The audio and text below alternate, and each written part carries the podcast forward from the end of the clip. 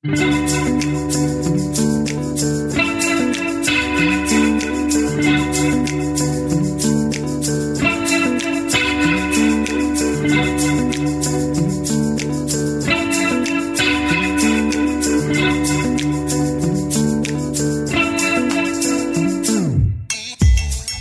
you want to be known for in the world?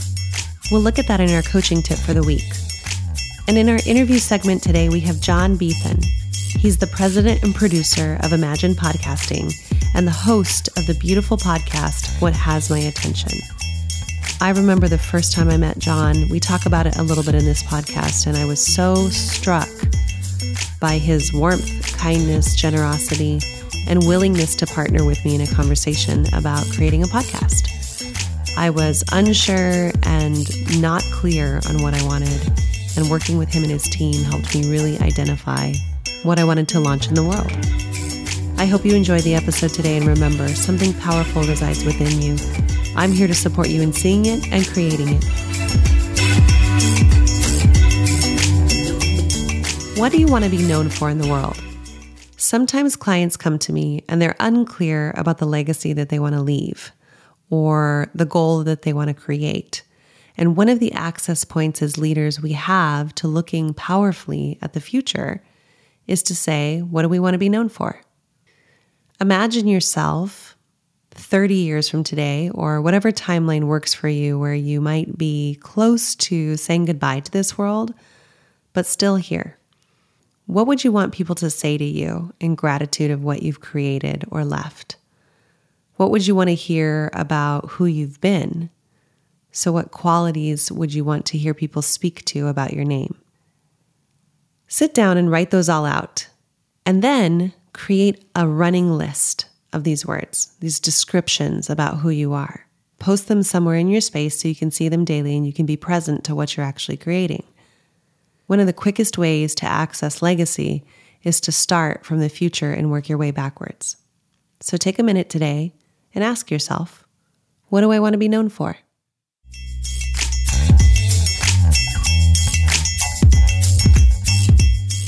Oh my gosh, John, I'm so excited to to be with you for this podcast. Um, I was thinking about the well, first of all, I want to let everybody know that you are the producer of my podcast, which um, is how we met. We met through uh, a mutual friend who I remember I was looking around for people that could help me with my show. I'd never done a podcast before. I was unsure if I even wanted to do a podcast because I had a lot of misconceptions about podcasting in my head. Like everybody does a podcast and nobody listens to podcasts anymore, which I uh, I brought to you. And um, yeah, yeah, and we were connected by by our, our good friend Kaylin. And I and I just remember in our first meeting how warm and kind and willing you were to listen to my concerns. So that mm, is thank you. That's my first impression of you as as someone who um, is a good listener and also could meet me where I was at, you know, with where I was beginning. So I just adore you. Thank you so much for being here today. So much. Thank you for having me. So much. I mean, Elena, it's like you're my favorite. I'm just going to say it. You're my favorite podcast we produce. Oh, don't don't tell anybody else on your platform. They're going to come well, you. it's just. I mean, you know, you know, you know that I have my own podcast called "What Has My Attention," focusing on women in strong leadership. So, is it any mystery that I, your your show wouldn't would not be my favorite? I mean, it's just I love it. Uh, well, thank you for all your support. You you definitely make this this podcast fun, and for you know everybody that's listening, the the quality that you hear is all John and his team.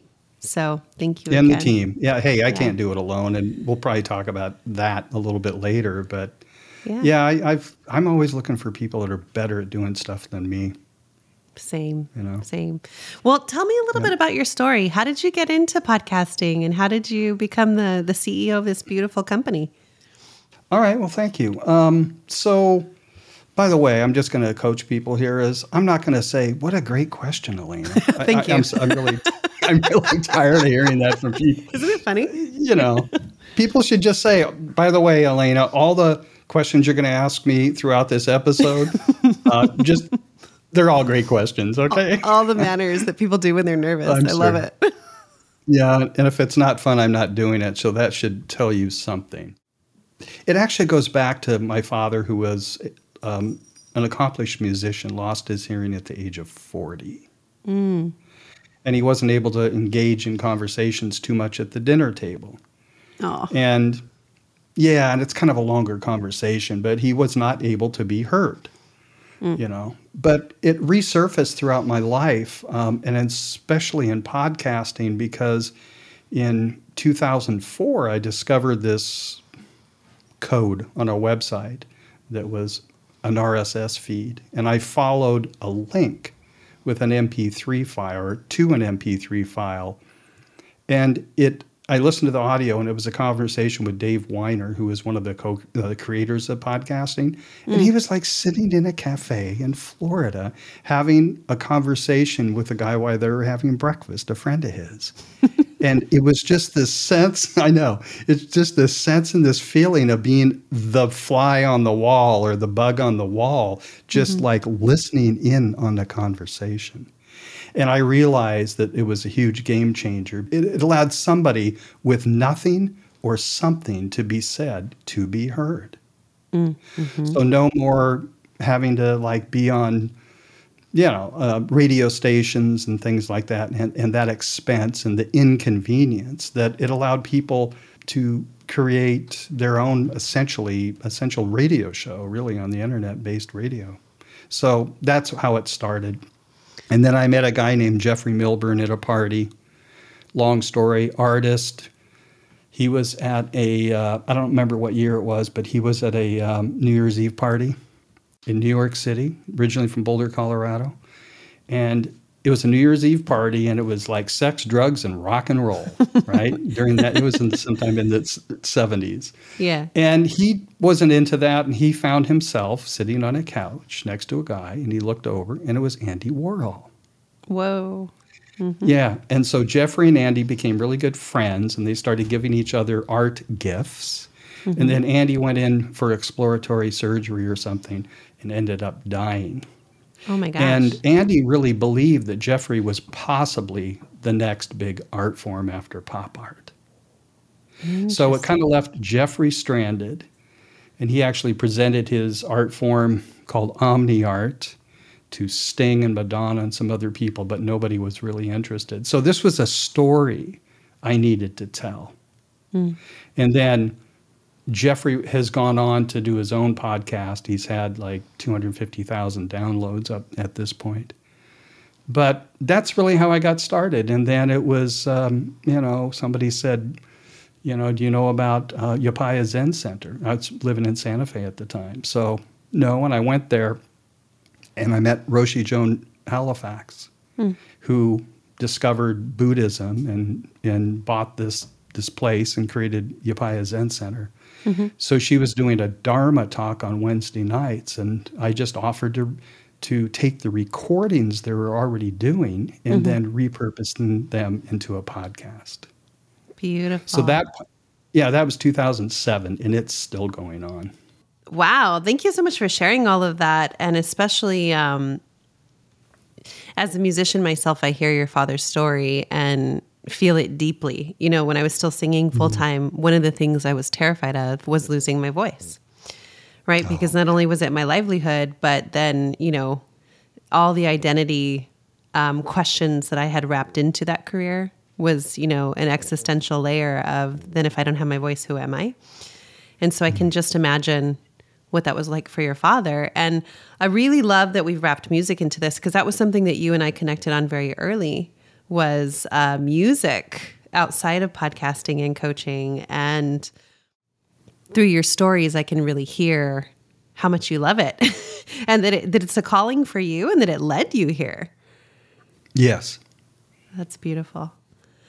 Yeah, just to say, I you know I wake up every morning with a tune in my head. Yeah. And every once in a while, it's something that I don't know that tune. Maybe I should write it down.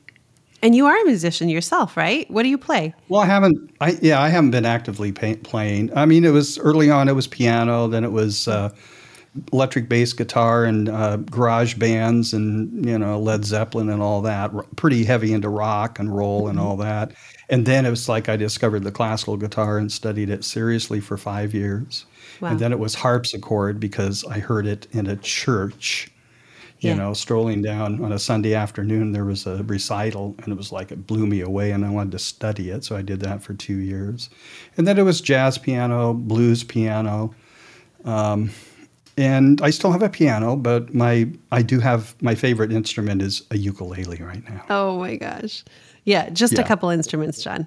just a couple. Yeah, just a couple. So full on musician is what we're saying.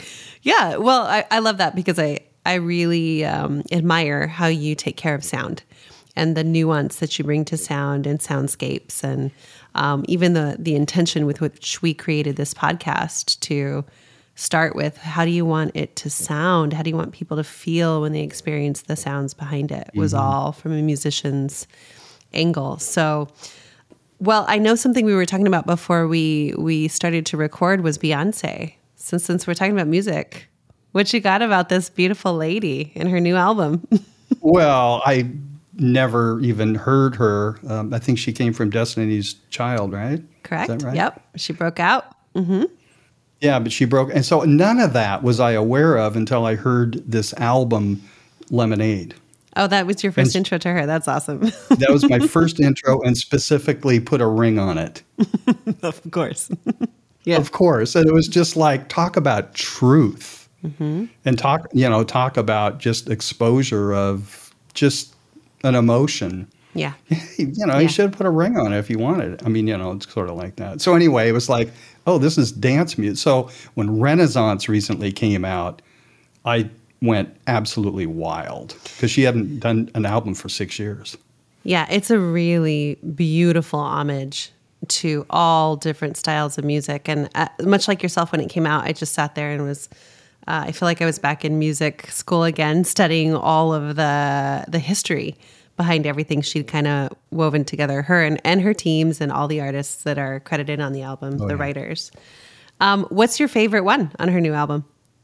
The last two cuts, do you know the names? Yeah. No, I'm not going to know them off the top of my head because I just started Yeah, listening and either am I. ago. Either am I. That's okay. but yeah the last the last two cuts you know are just but but you know those those were the favorites when i first started when i started listening to the album but then i've Mm. gone back and just said let's start all over and just take it take it for a complete book not a, just a chapter Yeah, you know exactly. the whole book you know. Exactly. so it's you know it's just got me moving emotionally and physically and that's kind of how it translates to me One of my favorite things about Beyonce, um, and I talk about Beyonce and Jay Z a lot in our house uh, because we hold them as icons, um, leaders in the world. Like I'm always looking at it from the lens of leadership. How are they? How are they leading in their realm? And uh, powerhouses, like a powerhouse couple together. Uh, what does that look like? And the thing that I most admire about her is she's unwilling to have her voice be stifled in any way she is willing to own anything that she says in the world on stage and i really admire that. And Yep. really together watching them build their relationship has been amazing because i relationships are not easy as you and i have talked about in our own personal relationships. Sure. And um, watching them work through it, whatever whatever the flavor of the day is behind the scenes that we don't see, we do see the result of that work, whatever it is, um, out in the world. that's so beautifully said elena my gosh yeah, I I like to imagine that they're you know they go through the same stuff that we all go through in terms of communication breakdowns and relationship breakdowns, and and it's uh, nice to just see see people that are willing to work on it and be an example of what that could look like. So, so I really like her. And if you haven't, um, do you know Solange, her sister? Have you listened to any of her stuff? Oh, No. Oh, John, go down a ra- rabbit hole. That woman is a poet. And uh, Solange, Solange is almost. I, I love her almost as much as I love Beyonce, actually, probably equally. But the I think of that that often too. How two sisters came from the same household, and can make Mm-hmm. such uh, beautiful, brilliant music. So, I'd love to read Yeah. more on their whole family history. Oh yeah, Sure. Interesting. Yeah, music. You know, often I'll ask somebody, like on my team, Mm-hmm. do you play an instrument? Yes, no, whatever. If you're going to be in a band or a group or whatever, what instrument would it be? For me, uh, let's see. What would I what would it be? You know, I always wanted to play the sax. I really Oh, really? I love horns. Yeah, anything horn related. You know, I thought I was a string girl for a long time, you know, would be interested in like the viola or the violin, but no, it's the horn section for me. they just have a lot Oh, of fun. awesome. yeah. So um So yeah, sax. lately, have you been listening to any, anybody or any horns lately? No. Uh, well, that's not true. Uh, Maverick City uh, is a, a gospel group. Um, that they Love don't. it. I don't know that they really have a lot of horns. Who are the horn section? Lawrence. Oh my gosh, the band Lawrence. I have been. I have been listening to them about the last six months. I would say um, they are slowly rising in fame. Uh, based in Nice. Brooklyn, and their roots seem to be in jazz and gospel, and their horn section is out of this world. Really That's beautiful. great. Well, Yeah. I am writing notes. Great. Well, well, speaking of all this music, you know, one of the things you and I have also talked about when we're looking at how to market my show or who I want to be in the world has been social media.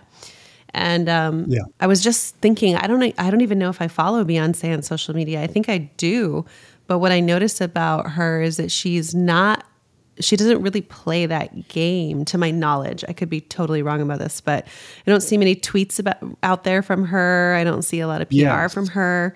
So it gets me curious about her style and what she's chosen to be in terms of media presence and versus other people right now that are using social media a little differently.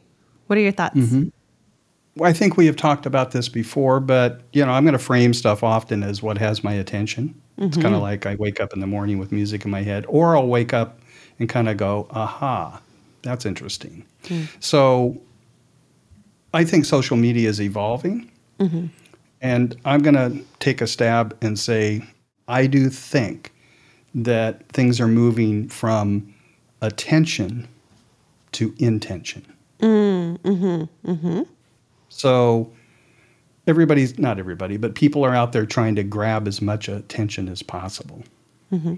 And because of how I made up and I'm easily distracted, I've pretty much eliminated most of my notifications off my phone. Wow. Oh, sure, and it, you know the phone has a has a focus mode, and sometimes I use it because I'm really wanting to get deeper into whatever it is I'm doing. Hmm. Because there, early on, I, I studied with a woman, Liz Davenport, who is legally blind, dyslexic, really bad, and she had to create her own system to be organized. And she was really bright. And she once said, and I found this to be true, that if you have a distraction, you're sitting at your desk doing something, and you get up for whatever reason, it'll on average take you 20 minutes to get back to what you were doing. Hmm. Wow. So when it comes to yeah, when it comes to social media, I challenge people to you know do the digital detox. I've been doing that lately, and it's nice. But it's the Center for Humane Technology, hmm. mm-hmm. which is the nonprofit organization created by Tristan Harris and his partner and several people who were responsible for the Social Dilemma, the film on Netflix. And so I think I think um, I think social media is in a big change right now, and some of the marketing people that I follow say that things are moving more and more into content. Just get the content out there. I'm really glad to hear that. And thank you for the resource. I'm going to look it up Center for Humane Technology. Did I get it right? Yep. Okay. You did. Because I'd love to read their studies or whatever they're publishing right now um, and follow their tips and advice. I imagine they have some of that. Uh, and they have a podcast. Oh, beautiful. Okay, great. We'll So and, and just briefly, that's called um, undivided attention or your undivided attention. you're- So they just dropped an episode on TikTok or about TikTok. Oh, okay. I definitely will have to look into that because when I started on social media myself, I think I was, well, let's see, I'm 41. So I've been through all the different generations of iteration from AIM to where we are today. And uh, what I noticed is the last 10 years or so, I had a strong resistance to wanting to be on at all because of the attention versus intention. And so, one of the ways that I developed a strategy plan for social media with my team is we talked about what do we actually want to be giving to the world? And we created four buckets, right? And one of those buckets is education. And so there's always a post every week that I try to put out that will have some form of education in it that will be serving people as opposed to any kind of sales or buy this program or call me now approach because it just didn't ring true to who I was in the world.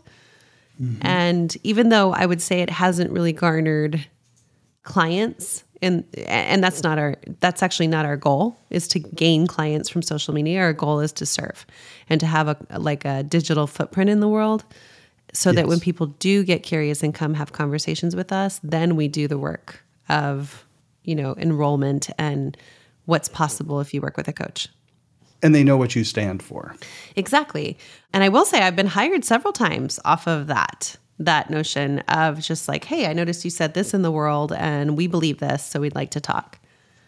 Nice. Yeah. What are your hopes for social media in the future with where we're headed and all the research that you're studying?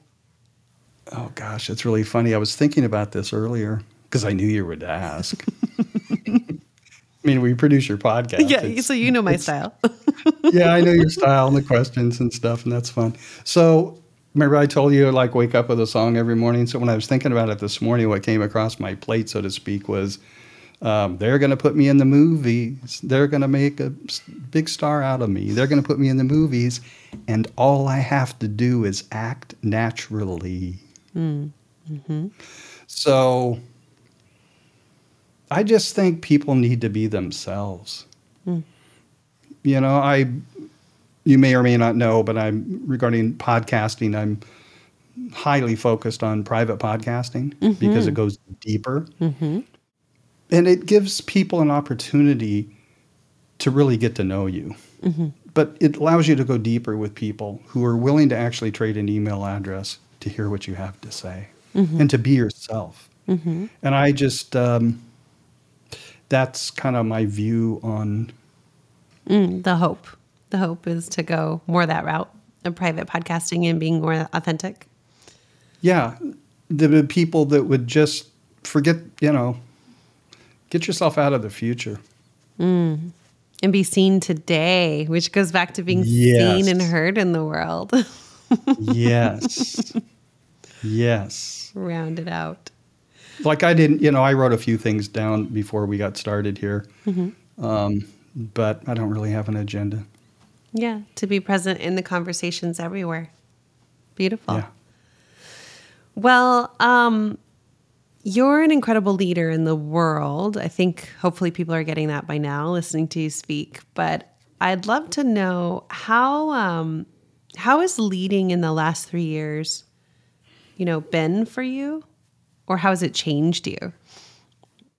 Well, although I've been podcasting a really long time, I started Imagine Podcasting in the middle of a pandemic, you know, no problem, mm-hmm. July 2020, and wanted to put together a team. And largely because, like I said, I just, I, I realized that I'm just not very good at being alone. Mm. Mm-hmm. Um, and that I really love collaboration. And that there's a responsibility there mm-hmm. in terms of team, in terms of leader and I fully embraced Simon Sinek mm-hmm. and his values, and Brene Brown, mm-hmm. Atlas of the Heart, sitting behind me. Most people can't see it, but it's there. Mm-hmm. And really started thinking about what leadership really is, and what it is is just being being responsible for the people that are responsible for others, in a sense. Mm-hmm. Mm-hmm. And it's not about position or anything else. And you know, you and I both know that just because you have a position of authority does not necessarily make you a leader. I've been up and down, honestly, with it. Okay. And I'm going to take the opportunity right now to say, I believe when this episode comes up, it'll be one after episode 32 with Blaine Heck, which is a must listen because Elena's coaching tip. Do you remember what it was, Elena? I think so. Uh, well, maybe remind us what's it called? It's something about vulnerability, Vulnerability. right? Vulnerability. Yep. Mm-hmm. Yeah. So it's not like you get it like I, I thought I knew what it was. And it's not like I got it, but it's just what it spoke to me. And I realized is I need to open that door and walk through it again. And again and Or again always. and again. Yeah. yeah. Yeah. Yeah. Yeah. So, and as you said, you know, the more you do it, the better at it you get. Yeah. And I don't know what better at it you get really means. But in terms of leadership, um, it's like great podcast hosts listen. So it's like that too, which is that I like to listen. Like, you know, Sam on our team, creative director and phenomenally gifted, is, um, and he comes from the East Coast, which I really love, by the way. Yeah. And, you know, I listen to what he has to say because behind his words often are just these gems Yeah. and just gold. And after podcasting as long as I have and stuff, I know that there's not a single person I've ever met that didn't have something of value to say. Mm-hmm. So it's like it's not really my company. Hmm. I feel more like a steward of something bigger than myself. So, kind of to answer the question, Elaine, I'm still in process on this. But in terms of leadership, it's just really important to listen. Yeah. Especially the last three years, you know, with the pandemic and with social unrest and uh, ra- racial conversations and the war and and and and Roe versus Wade. I feel like the list keeps getting longer every time we look at it.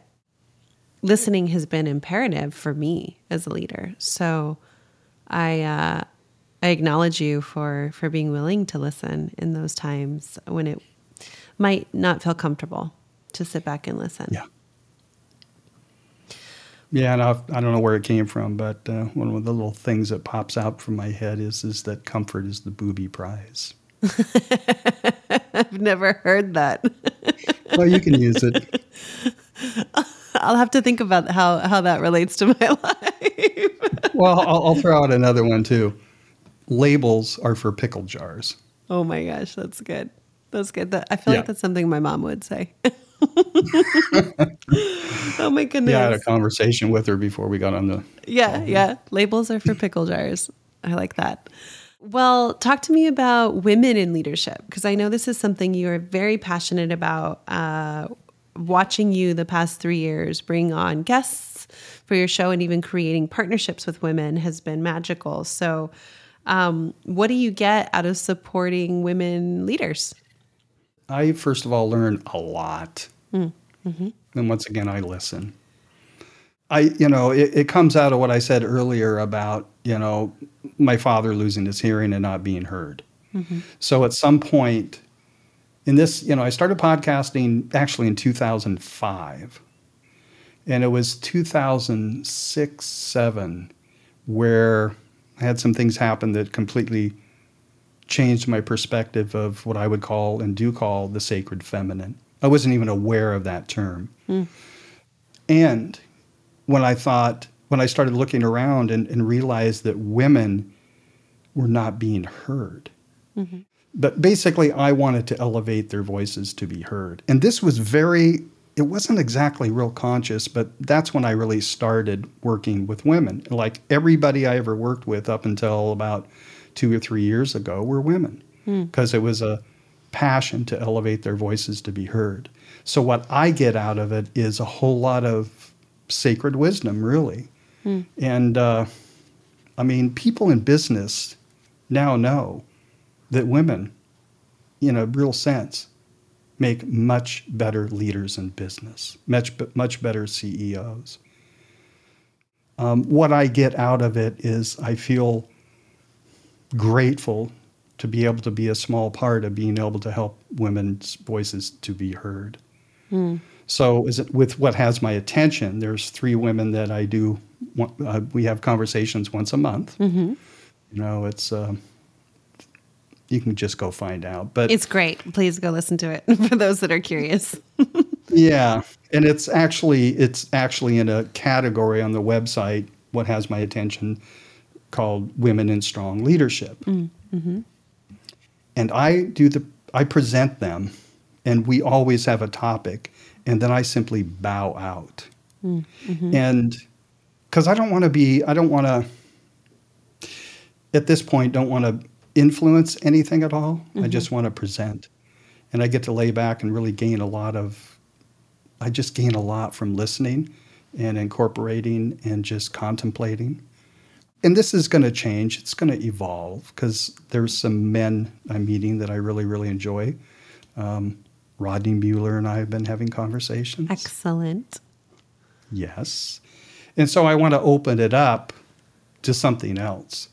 But right now it's it's um, you know, it's really about elevating women's voices to be heard.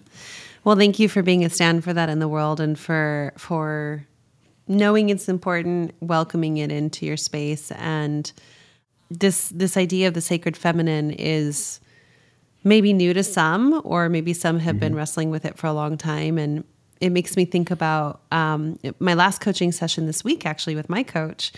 One of the things I brought to her is how how I want to just have a deeper connection with my own body again, or maybe for the mm. first time ever.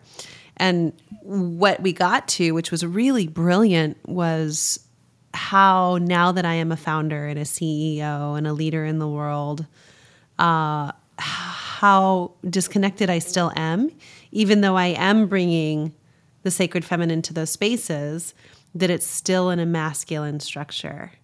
Right. And that blew yeah. my mind. Like, you know, what is a CEO track and who created CEOs in the world? And so, what system is still being in place for women to follow this system? And I, I suddenly had this light bulb moment where I was like, oh, right if we were left to our own devices, I probably wouldn't have created this this way anyway. You know what I mean? I, I wouldn't have followed the system at all, which is sort of what I've done with the C Suite Collective. It feels a little bit like it's a a big creative brainstorm baby as opposed to yeah. a structure that was followed by a business school that said this is how it should be done. So I, I love that you brought that into the space because for me, it's something I've just started to wrestle with around owning that sacred feminine at a higher level outside of just my voice and my thoughts. But from a body perspective and a spiritual perspective, what could I be doing and creating from, you know, next? So, yeah. Thanks for bringing that in. It, it, it just resonates since it was just a conversation I was having this past week. Yeah, no. Yeah. No, it's it's great. In fact, uh, you know, somebody I've followed, but not really following a whole lot now, but is Seth Godin. Mm-hmm. And Seth Godin has a program called Alt MBA. Mm-hmm. And it's basically, you know, so when I started to find out more about that, I realized that the business structures in business are changing. Mm-hmm. Mm-hmm. And thank God for the C Suite Collective mm. and other organizations like that. Thank you. Like yours. Well, John, this has been really fun. I think we're we're almost out of time because we could talk forever, as you, you yes. know. But um, what do you want to say to the world? That's that's sort of how I've been asking every guest to wrap up the podcast. Is if you could lead the world into the next year, what would you say to them? Primarily, slow down. Mm-hmm. Or as a Navajo chief friend of mine once said, slow down. Mm.